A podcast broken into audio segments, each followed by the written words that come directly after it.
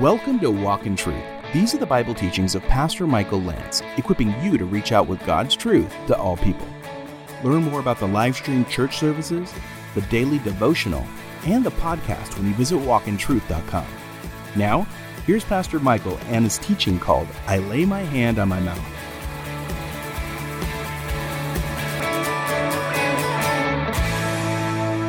Job has been questioning the running of God, God's running of the world, his, even his handling of time. And God has appealed, if you were with us last time we were together in the book of Job, to the inanimate world, things like the earth that he made, the oceans, the stars, light and darkness, lightning, rain, hail, and snow. We even considered the thought of thought itself. In fact, how can I even think about these things?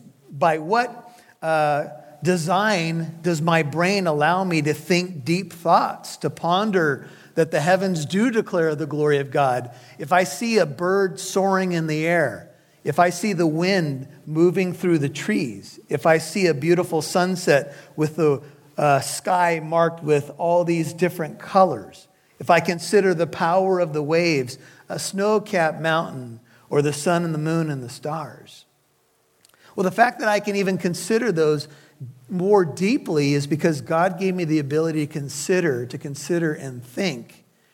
And I would submit to you that we all need to do a little bit more considering of the beauty around us and the beauty that we sometimes take for granted, even in one another. And as God used these uh, 77 questions that he asked Job, within the questions I mentioned last time we were together are answers and this is going to cause us to think a little bit more deeply, but here's a little bit of review. In Job 38 11, God brought up the rain. He says, or he brought up, I'm sorry, the waves. He says, I said, Thus far the sea, uh, you shall come, but no farther. And here shall your proud waves stop. Job 38 11. And the point there was, God told the sea, You can only go so far. He put a line in the sand, if you will. And when God brought up the sea to Job, he was saying, yes, the sea looks ominous sometimes, powerful and dark. And even in tsunamis and, and things when thing, times when things look out of control, God stops it. It can only go so far. And Job felt like he was in the washing machine, and God says, You know what? I, I put borders on the sea. It can only go so far. The sea is a picture of evil. And the Lord is saying to Job, evil has a limit. I will allow it at times for my own purposes, but it cannot cross the boundary for which I have of it. Secondly, Yahweh commands the rain in verses 25 through 28, 25 through 27 of chapter 38. And he commands the rain clouds to travel over desert, barren areas. If we had control of the weather, we would never think of these areas. We'd only probably, as selfish human beings, think about our part of the world or our crops or what we need. One writer says, if human beings directed the weather patterns, they would guide them for their own selfish benefit. They would preserve the precious rain solely for the cultivated land and neglect the barren steppe. But such an egocentric policy would upset the balance of nature and cause havoc to the cultivated lands.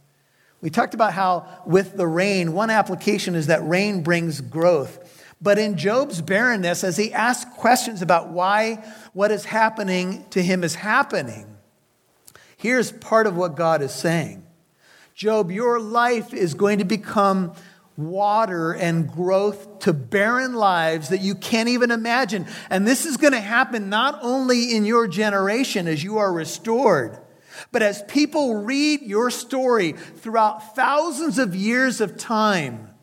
They're going to learn within your suffering and how you dealt with it and the questions and the answers that I am the answer to the problem of evil, that it's found in the power of the gospel.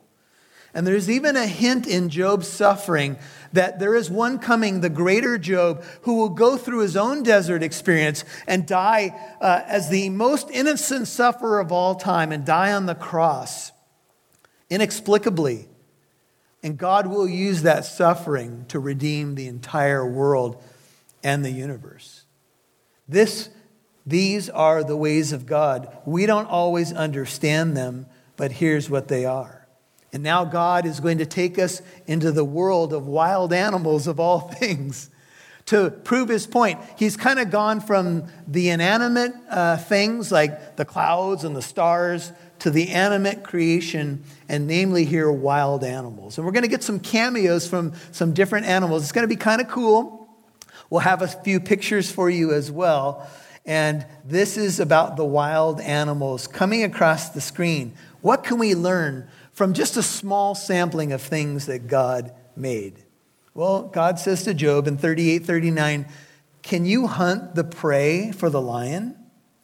Or satisfy the appetite of the young lions when they crouch in their dens and lie in wait in their lair? I think it's interesting that God starts with the lion. The lion's supposed to be the king of the jungle. If you enjoy a little Wizard of Oz, ain't it the truth? Ain't it the truth? But you know, the lion still needs to be fed, and the little lion cubs need to be fed as well. And even though the lion is the king of the jungle, he is still subservient to the lion of the tribe of Judah. Amen? And so, this king of the jungle comes across the screen, the first cameo to consider. Now, you may be wondering, well, why animals right now? Because God's reaching into the created world to show things about the Creator. And God is moving into animal life to show if He cares for even wild animals that seem to be so distant from mankind, then He surely cares for Job that's made in the image of God. And he surely cares for Job, who's an upright and good man. And many of us have questions right now. You know, the world is a crazy place, there's so much going on, and we wonder does God care for us? You know, David even said in Psalm 8, when I consider the, the heavens, the works of your fingers, the sun, the moon, and the stars that you have ordained, what is man that you care for him? But David knew God's loving care, and David became a shepherd after God's own heart. And in the midst of David's turmoil, he learned to trust God. In the world of creation, in the world of animals, in the world of shepherd and sheep, in the world of even wild animals, there are lessons. And the lesson is this that God even feeds the lion cubs so we have before us what you could call predator and prey, the strange world of the wild animal kingdom. If you've ever watched one of those programs, one of those uh, National Geographic programs, they can be a little hard to watch because you watch the lion on the hunt and he's kind of low in the weeds. And you see that one little skittish deer off by itself drinking at the water hole, and you're like, get out of the house, get out of the house. And then the lion chases that poor thing and grabs it and sadly kind of tears it up. And he brings it back to the lair so that the little lion cubs can eat. And God says to Job, Can you do that? Well, in some ways, God has designed this fallen, cursed world with provisions. And those provisions are, interestingly enough, something has to suffer and die for other things to live. And there may be a little hint in this idea of the cross and the idea of redemptive suffering of the Savior. See, none of us would ever think, and none of us would dare, hopefully, to bring a piece of steak to the lion cubs. Even though they're cute and cuddly, uh, you might want to keep your distance, if you know what I'm saying. See, the, that world can be dangerous. And that is the picture here. Job, do you even think about such things?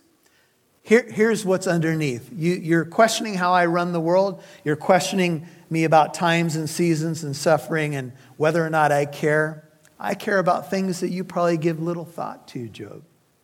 I take care of the animals and the people. God says in Psalm 50, verse 10, verses 10 through 12, For every beast of the forest is mine the cattle on a thousand hills. I know every bird of the mountains, and everything that moves in the field is mine.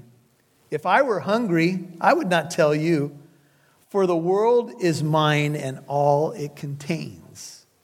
See, God made everything.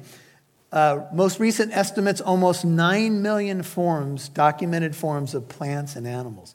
Almost 9 million. And He cares for them all. Even the raven, the second cameo, the second uh, animal or bird that comes across the screen is the raven, the menace of the Pittsburgh Steelers. Oh, if you're a Steeler fan, you feel me. If you're a Raven fan, I'm sorry, we'll pray for you. But anyway, who prepares for the raven its nourishment when its young cry to God, would you notice in 41, and wander about without food? Who prepares their meal, Job? Now, God continues to ask Job questions so that Job can consider things. If you were with us on our last Sunday service before we went full tech on you guys, I gave you Luke uh, 12, 22 through 32 as a passage for us to consider. And in that passage, Jesus said, Consider the ravens. They neither sow nor reap, they don't store up in barns like that sad man that built bigger barns and his soul was required of him that very night. They don't sow, reap, or store in barns, yet your heavenly Father feeds them. How much more will he feed you, oh, you of little faith? Consider the birds. Again, think about the word consider because that's what God is asking us to do. With each cameo of a bird or an animal, He's saying, Look a little bit deeper. Your Heavenly Father even cares for the ravens. Check this out. This is Psalm 147, 8 and 9. Who covers the heavens with clouds? Who provides rain for the earth? Who makes grass to grow on the mountains? He gives to the beast its food and to the young ravens which cry. Psalm 147. You'll hear more from Pastor Michael in a moment. As you know, the coronavirus pandemic has forced local and state governments to make some regulations to keep people safe. That means Living Truth Christian Fellowship in Corona, California, the church behind Walk in Truth, where Michael Lance serves as senior pastor, must resort to live streaming their Wednesday night and Sunday morning services. Many churches are having to face the same shutdown to abide by social distancing regulations. If your church isn't able to live stream their service, we invite you to fellowship with us from the comfort of your home during this unfortunate time. Visit walkintruth.com and click on church. That's walkintruth.com, click on church.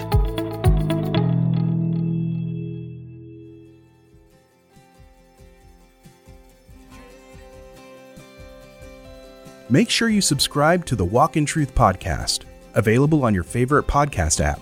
Now, back to Pastor Michael Lance, right here on Walk in Truth. To bring a piece of steak to the lion cubs. Even though they're cute and cuddly, uh, you might want to keep your distance, if you know what I'm saying. See, the, that world can be dangerous. And that is the picture here. Job, do you even think about such things? Here, here's what's underneath. You, you're questioning how I run the world. You're questioning me about times and seasons and suffering and whether or not I care. I care about things that you probably give little thought to, Job. I take care of the animals and the people. God says in Psalm 50, verse 10, verses 10 through 12 For every beast of the forest is mine, the cattle on a thousand hills. I know every bird of the mountains, and everything that moves in the field is mine. If I were hungry, I would not tell you, for the world is mine and all it contains. See, God made everything. Uh, most recent estimates almost 9 million forms, documented forms of plants and animals. Almost 9 million. And he cares for them all.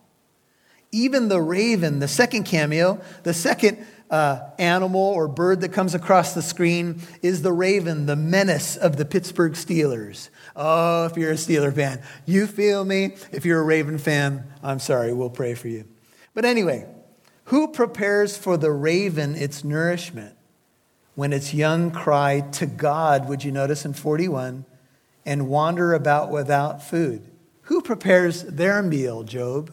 Now, God continues to ask Job questions so that Job can consider things. If you were with us on our last Sunday service before we went full tech on you guys, I gave you Luke uh, 12, 22 through 32 as a passage for us to consider. And in that passage, Jesus said, Consider the ravens. They neither sow nor reap, they don't store up in barns like that sad man that built bigger barns and his soul was required of him that very night. They don't sow, reap, or store in barns, yet your heavenly Father feeds them.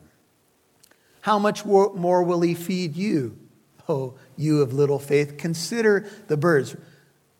Again, think about the word consider because that's what God is asking us to do. With each cameo of a bird or an animal, He's saying, Look a little bit deeper. Your Heavenly Father even cares for the ravens. Check this out. This is Psalm 147, 8 and 9. Who covers the heavens with clouds? Who provides rain for the earth? Who makes grass to grow on the mountains? He gives to the beast its food and to the young ravens which cry. Psalm 147, verse 9. Now, I want you to turn to Psalm 104, and this is just going to be a little bit now to your right. The Psalms are right next door, Psalm 104. I want to take you through a psalm that's going to anticipate some of the animals that we're going to see in this teaching. Psalm 104, we're going to start in verse 10. Psalm 104, verse 10. It says, He sends forth springs in the valleys, they flow between the mountains. Psalm 104, 11. They give drink to every beast of the field. Notice in verse 10, he sends forth springs in the valleys. You have the wild donkeys, they quench their thirst. Besides them, the birds of the heavens dwell. They lift up their voices among the branches. 13. He waters the mountains from his upper chambers. The earth is satisfied with the fruit of his works. He causes the grass to grow for the cattle. All of this is God. And vegetation for the labor of man so that he may bring forth fruit, food from the earth, and wine which makes man's heart glad, so that he makes his, uh, may make his face glisten with oil, and food which sustains man's heart. The trees of the Lord drink their fill, the cedars of Lebanon which he planted, where the birds build their nests, and the stork whose home is the fir trees. 18. The high mountains are for the wild goats. We're going to see them in a moment. The cliffs are a refuge for the rock badgers who are chucking their rocks at people. Do rock badgers throw rocks? Stop throwing those rocks. Anyway, I thought you might need a, maybe that's a little laugh. I don't know. Who made the moon for the seasons? 19. The sun knows the place of its setting. Thou dost appoint darkness and it becomes night, in which all the beasts of the forest prowl about. 21. The young lions roar after their prey and seek their food from God. When the sun rises, they withdraw and lie down in their dens. And then, notice, man goes forth to his work. After they withdraw, man gets up and works, and to his labor until evening. O Lord, notice 24. How many are thy works and wisdom? Thou hast made them all. The earth is full of thy possessions. Back to Job. Now, you may be asking this whole thing about wild animals, predator and prey, uh, what's up with that? Well, here's the deal. As a human, do you know that you're at the top of the food chain?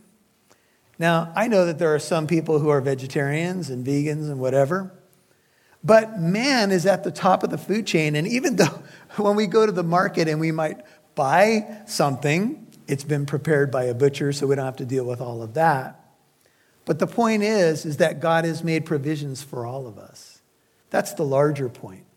God designs and God provides. This is from Ash in his commentary on Job. He says, Suffering of one provides survival of another. Is it possible that in the counsel of God, this age is so ordered that suffering for some is necessary for the survival of others? Is this process of predation also a pointer to a deeper truth? Perhaps even the truth of redemptive suffering, that of Christ. That the day will come when the suffering of one innocent man will be God's means to bring life to a whole redeemed community. And he puts a question mark on it. It's something to consider. In the book of Ecclesiastes, as the writer ponders the the, the deep things of life, and, and a lot of them are tough to deal with. They're enigmas, they're difficulty. He says, A generation, Ecclesiastes 1 4, goes, and a generation comes. But the earth remains forever. The sun rises and the sun sets, and hastening to its place, it rises again, blowing toward the south, then turning toward the north.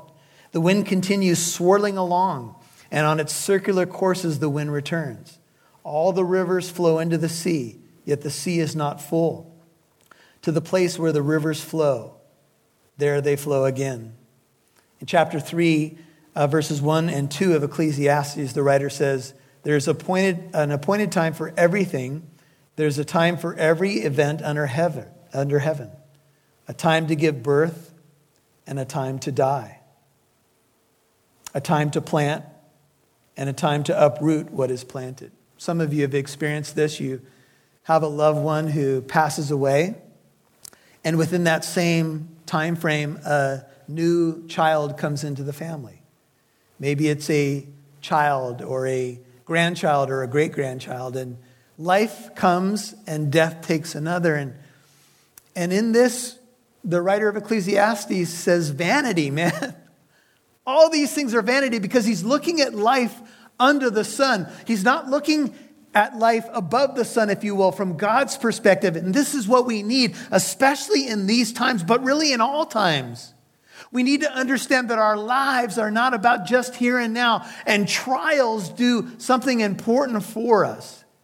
They remove some of our worldliness. Because if we love the world, the love of the Father is not in us, and trials and suffering have a tendency to remove our worldliness. We don't, we don't uh, rely so heavily on the things of the world that are passing away, but he who does the will of the Lord abides forever. You can check out 1 John chapter 1 verses, uh, chapter 2 verses 15 through 17.